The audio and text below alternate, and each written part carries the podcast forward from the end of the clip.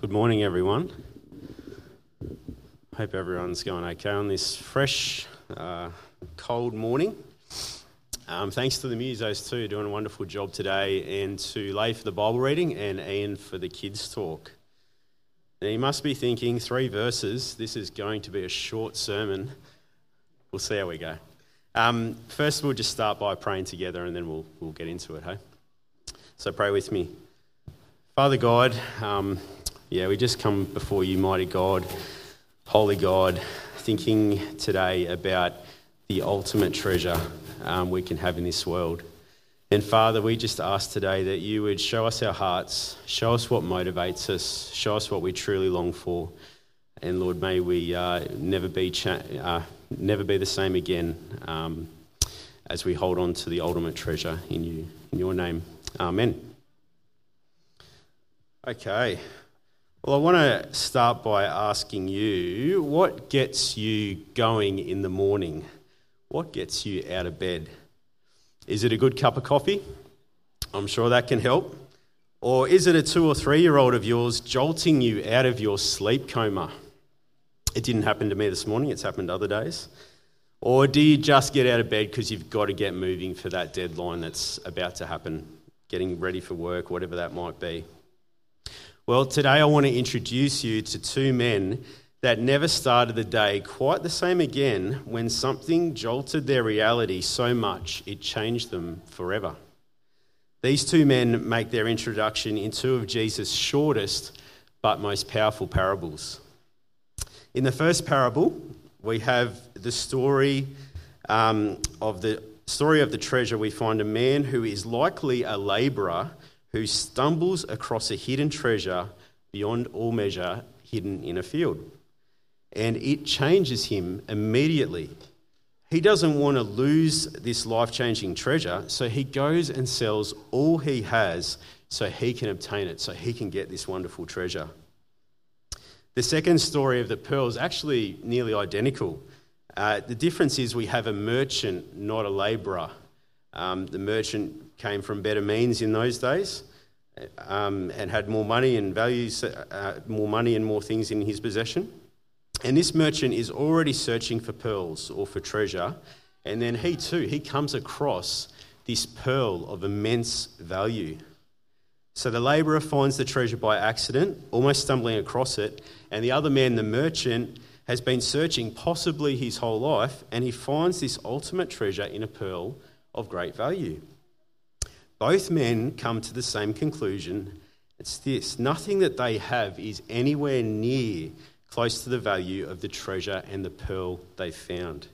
So they let go of literally all they have for the treasure that they see of far greater value.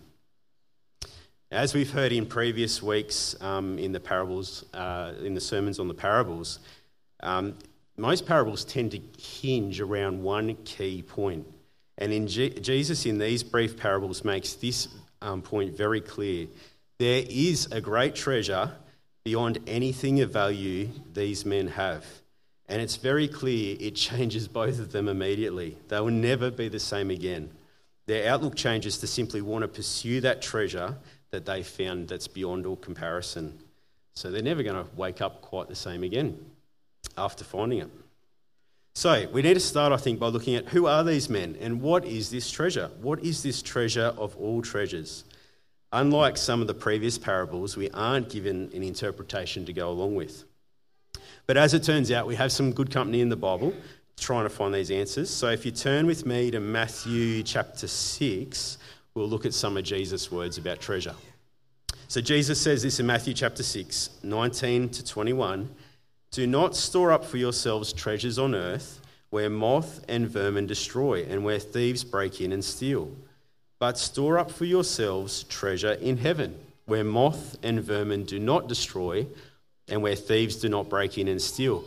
For where your treasure is, there your heart is also. So Jesus references treasure as being in heaven in Matt chapter 6. Then in Matthew 19 and Mark 10, we read of this encounter that Jesus has with a rich young man. This man wants to know about how to have eternal life. this young man in Jesus' day, he had everything the world could throw at him.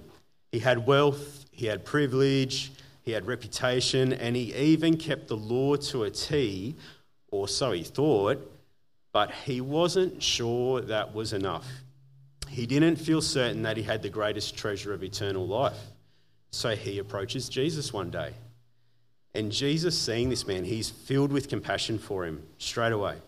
Jesus actually saw through him. He saw his life wasn't as whitewashed and clean as he might make himself look.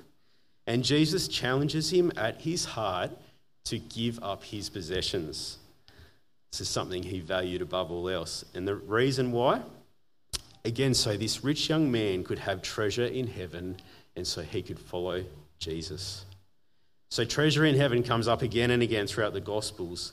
And I think when we come to the parable of the treasure and the pearl, it's a similar pattern again. The meaning behind the treasure of all treasures is eternal life.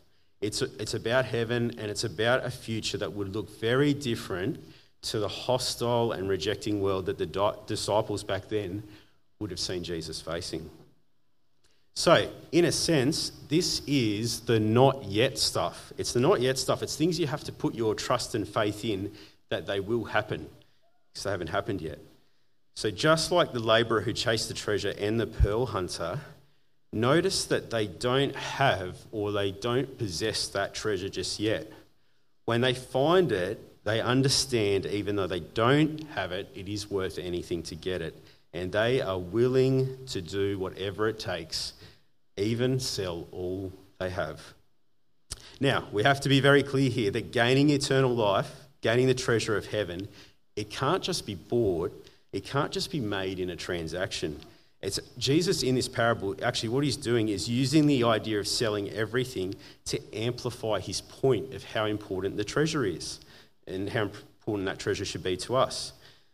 We simply don't have enough that we can barter with God. We can't even say that we'll meet God halfway.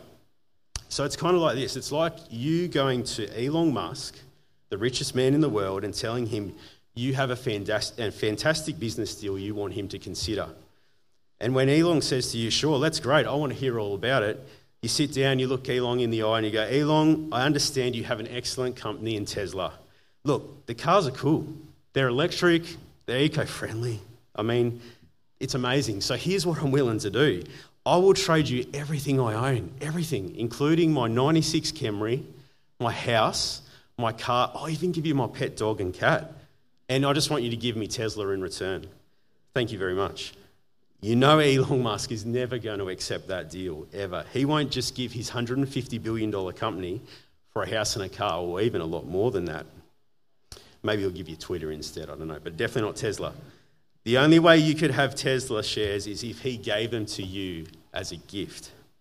So, this parable can't be about getting a transactional purchase to happen to get eternal life.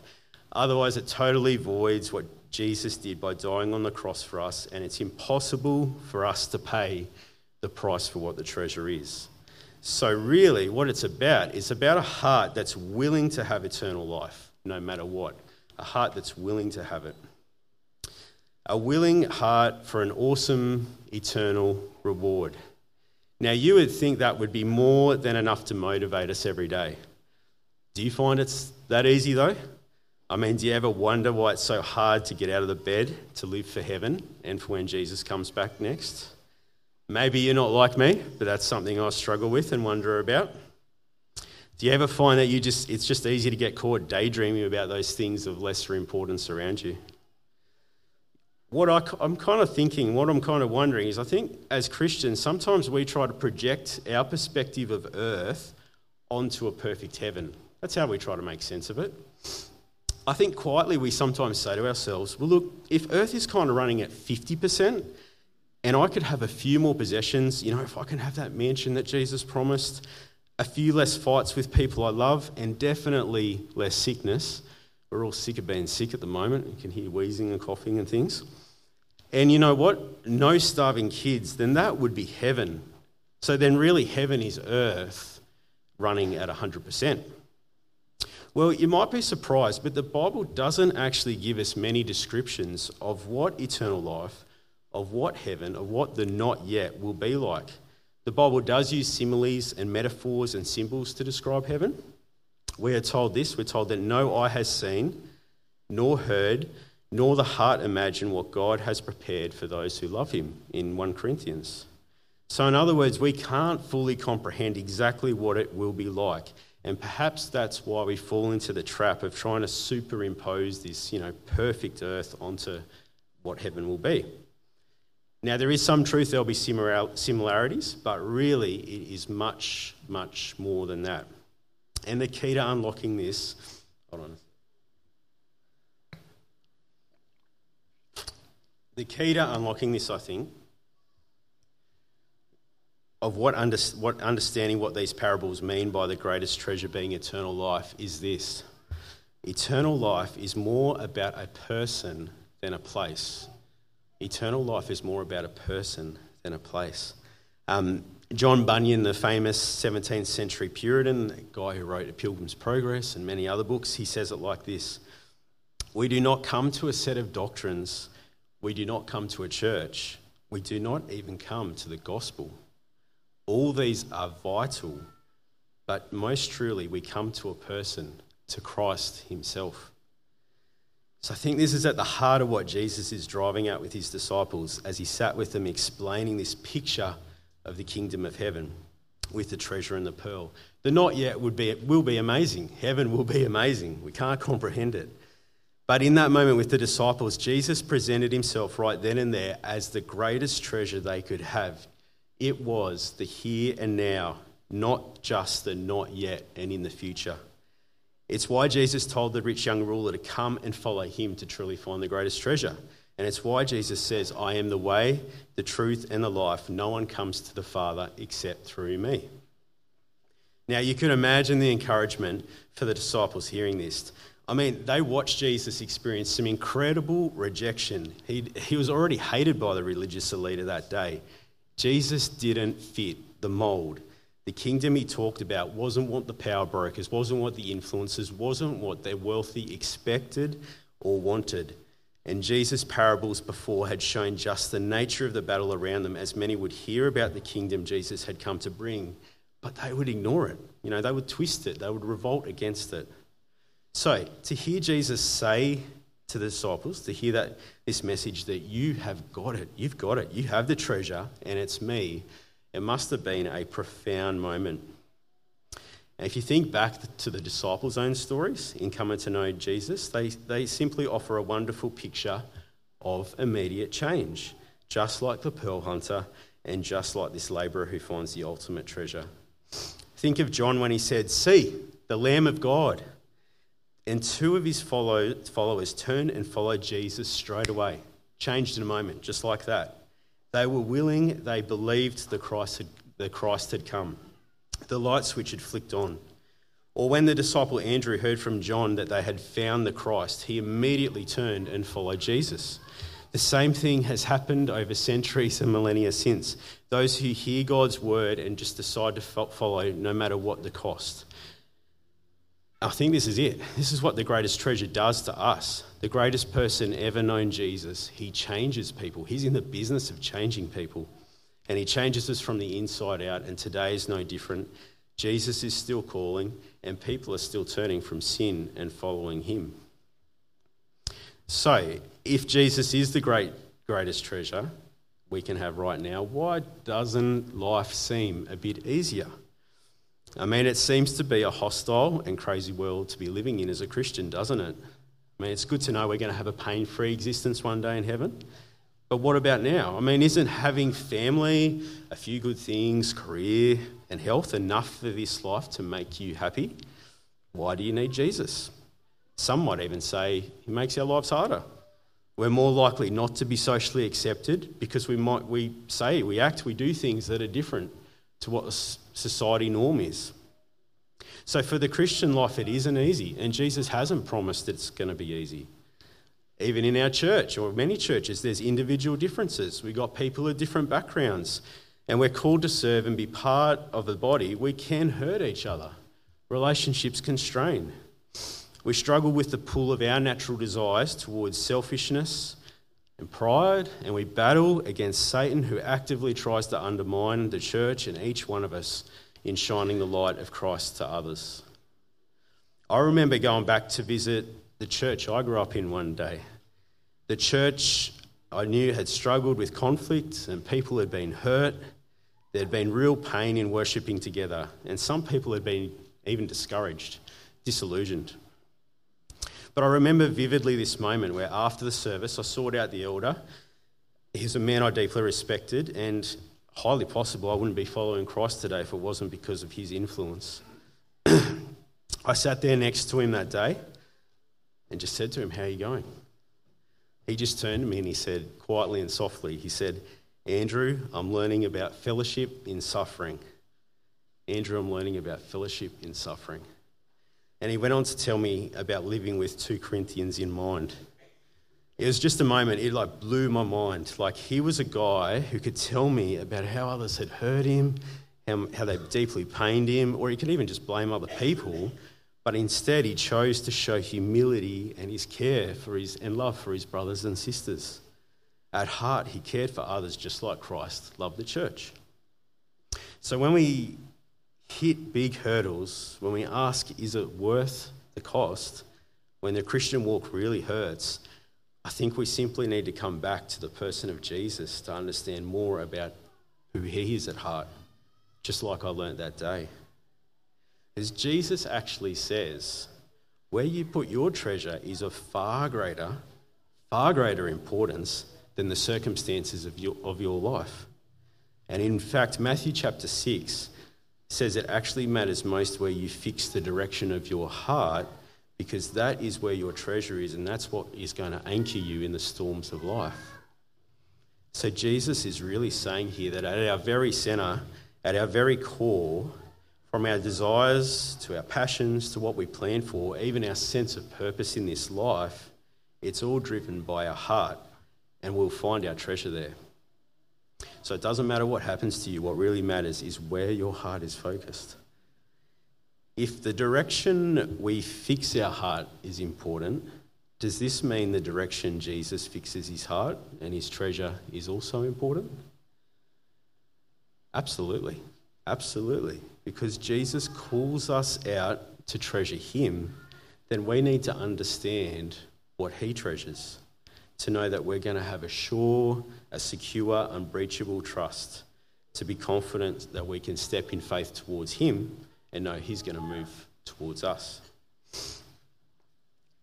There's this beautiful insight into Jesus' very heart, what He treasures, what He came with purpose to do, and what engages His very own passions and emotion.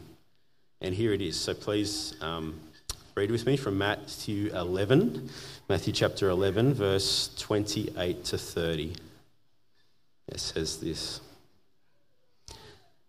Come to me, all who labour and are heavy laden, and I will give you rest.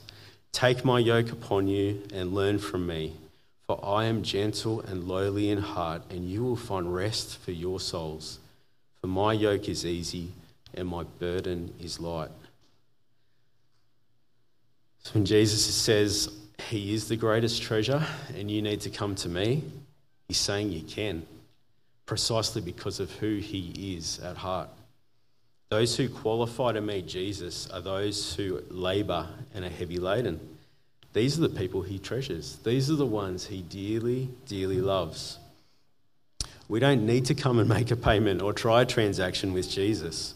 We need to come with a willing, a contrite, and a humble spirit before a holy God. As Dane Ortlund, who wrote Gentle and Lowly, says, these words in Matt 11 from Jesus, his very own testimony, his very own heart, and he is showing who he is. And who he is, he's tender, he's open, he's accommodating, he's understanding, and he's willing. He is there for every weary and discouraged Christian and for every soul who would see they can't make it through this life alone. Isn't this the supreme treasure we're looking for? I mean, to have someone with the power and authority of Jesus who says, just come to me, rest on me. I mean, these words just lighten the soul and our load. And more importantly, they have real power when we actually listen and do that. We come to Jesus. In fact, not only can we simply come to Jesus, we can come with an abundance of joy, knowing that He delights in that. He delights in us coming to Him. Just like the treasure hunter in our parable, you can almost see with delight of finding his treasure how he nearly bounds, he nearly leaps immediately to sell everything that he has to get this ultimate prize. So when we stop and think about who Jesus is at heart, not just what he's done, we can celebrate in knowing that he moves towards us in our sin and not away from us. We have a king who's the Holy Son of God who moves towards us, touches us, he heals us, he embraces, and he forgives us. Those who truly least deserve it, but yet desire it. God's kingdom is good, isn't it? I mean, we just don't do this enough. We don't revel in the beauty of what God has revealed to us. And while it's true, it's been, it's been revealed to some, it's also true, it's been hidden to others. And our first parable with the labourer who finds the treasure that's hidden in the field is a good example of how the gospel seems to be revealed only to some and not to all. I suspect part of the reason we find the kingdom of heaven is hidden to some is it's part of our human tendency, our human nature, to find good things and turn them into ultimate things for our own satisfaction and to the detriment of seeing the best thing in Jesus. I don't think, and you, I'm sure you could share this with me, I don't think it's hard to find a number of good things that can soon be prized as most valuable but are far, instead far cheaper substitutes than what's on offer in Jesus. And think about it you've got career, success, reputation, image, all of the above. Yet, I think if we ask most of our neighbours who aren't Christians what they would say their greatest treasure is, I don't think they'd actually rate any of those as their greatest treasure. I think they would rate their most valuable treasure as family they would tell you family is most important. They'd see it as the holy grail, the most important thing. and it's more water.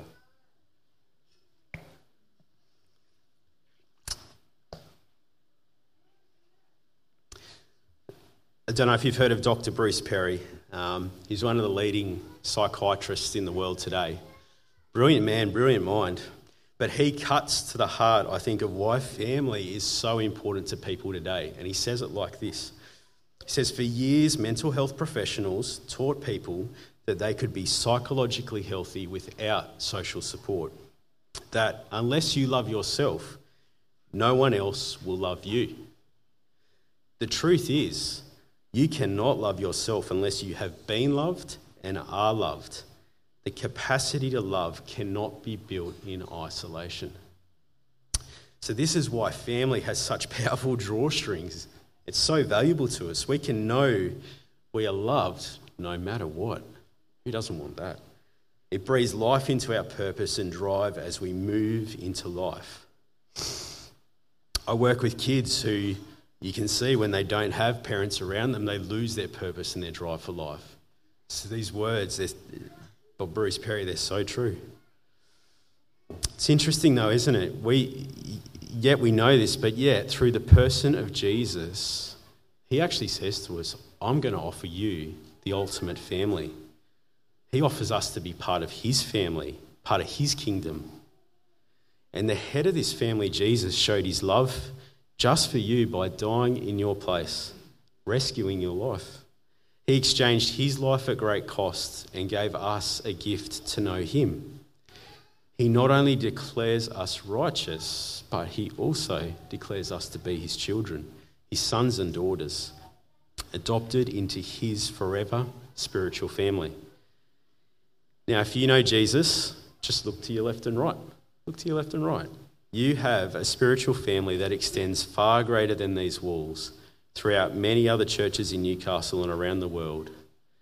And we can know a love beyond what even our earthly families have given to us because of the very creator of the world. He never leaves us. God never leaves us. He loves us so much that he gave us dignity and value by including us as part of his very own family, brothers and sisters in Christ.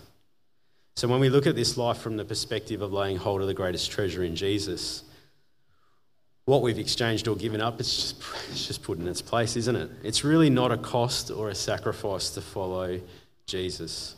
It's a privilege. It's a privilege in knowing Jesus and following him. Jim Elliot, the missionary who was killed at the hand of South American natives as he tried to faithfully share the gospel, says it like this He says, He is no fool who gives up what he cannot keep to gain that which he cannot lose. Just like Jim Elliot, we can run with joy towards what we gain in Jesus as our greatest treasure, knowing that we don't need to fear what we lose, even family. Now, since highly possible, you've come to church today, you've heard about Jesus, but you've never really considered being willing to follow him. I want to ask you today if that's you, if that's you here today, if you are putting your family in the ultimate treasure bucket, like most would, I want to ask you if you believe that so strongly, then why not believe in Jesus and the ultimate family he has to offer you through knowing him? I'm not going to argue our earthly families are great and very valuable, well, in the right doses. They are good, but they cannot stand in comparison to the forever family that Jesus offers you, both here and now and eternally. So I would plead with you consider Jesus and lay hold of the treasure of all treasures. If you do know Jesus, I mean, isn't it? It's just incredible again to revel in what we have in Jesus, the treasure of all treasures. And I just want to leave a story with you to encourage you. If you're here today, you know Christ. You may have heard of Corrie ten Boom, a Christian living in Holland during World War II. Um, her family is quite well known because they decided to try and save as many Jews as possible. Um, and they tried to save them by hiding them in their house um, because the Germans occupied Holland at that time. Young Corrie ten Boom, though, she knew it was only a matter of time before they were going to get taken to a camp by the Germans. She knew they were going to get found out. So before this day happened, she packed a bag with some of her most precious belongings a Bible, warm clothes, paper, pen, toothbrush, medications. It wasn't much, but it would be invaluable when she's imprisoned. So the day came. The German soldiers made their raid. They burst into the house. And as it turned out, Corrie had an extremely difficult decision to, decision to make that day. Because she realised when the Germans busted in, when they came in, she'd left her bag in front of the hiding place a small panel that would give away where the Jews are hiding in their house. So if she took her bag of small comforts, she'd risk exposing all the Jews hiding with her. What did she do in that moment? In that moment, she left the bag, she left it behind. She, sees, she esteemed the value and life of her Jewish brothers and sisters as far greater than the small bag, the prison bag of, um, that would keep her comfortable in prison. I think this is an amazing picture of how we can hold on to our own prison bags, our own safety blankets, our own cheap treasure, treasures in this life when we have the ultimate treasure right in front of us. I don't know what those prison bags are or those safety blankets are for you today. You know that. But I do know that God wants you to know the greatest treasure is in Him, and it's totally worth the price of whatever you need to let go of. So if you're a Christian here today, Keep moving ahead in full confidence of the treasure you've laid your hope in. Leave your prison bags and safety blankets behind and press ahead for the joy set before you in meeting Jesus so you can hear him say, Well done, my good and faithful servant.